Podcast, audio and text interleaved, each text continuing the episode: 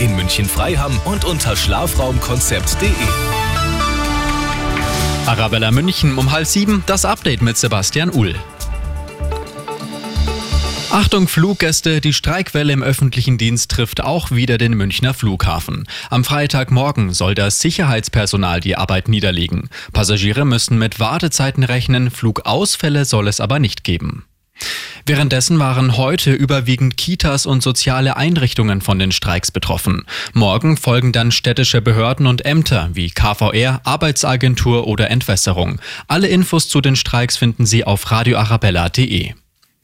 Dass wir uns in Zeiten des Klimawandels befinden, zeigt einmal mehr eine neue EU-Studie. Demnach war dieser Winter der zweitwärmste seit Beginn der Aufzeichnungen Ende der 70er Jahre. Besonders in Osteuropa war es demnach zu warm und zu trocken. Der bislang wärmste Winter wurde 2019-20 gemessen. Morgen Vormittag nicht erschrecken. Um 11 Uhr werden im Landkreis München die Sirenen heulen. Denn morgen ist mal wieder bundesweiter Warntag. Außerdem schlagen zum Beispiel Warn-Apps an und Sie bekommen eine Nachricht auf Ihr Handy.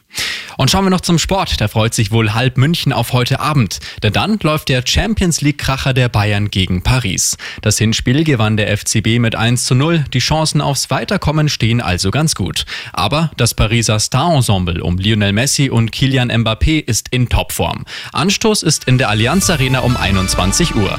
Immer gut informiert, mehr Nachrichten für München und die Region wieder um 7. Und jetzt der zuverlässige Verkehrsservice mit Andy Karg. Um zwei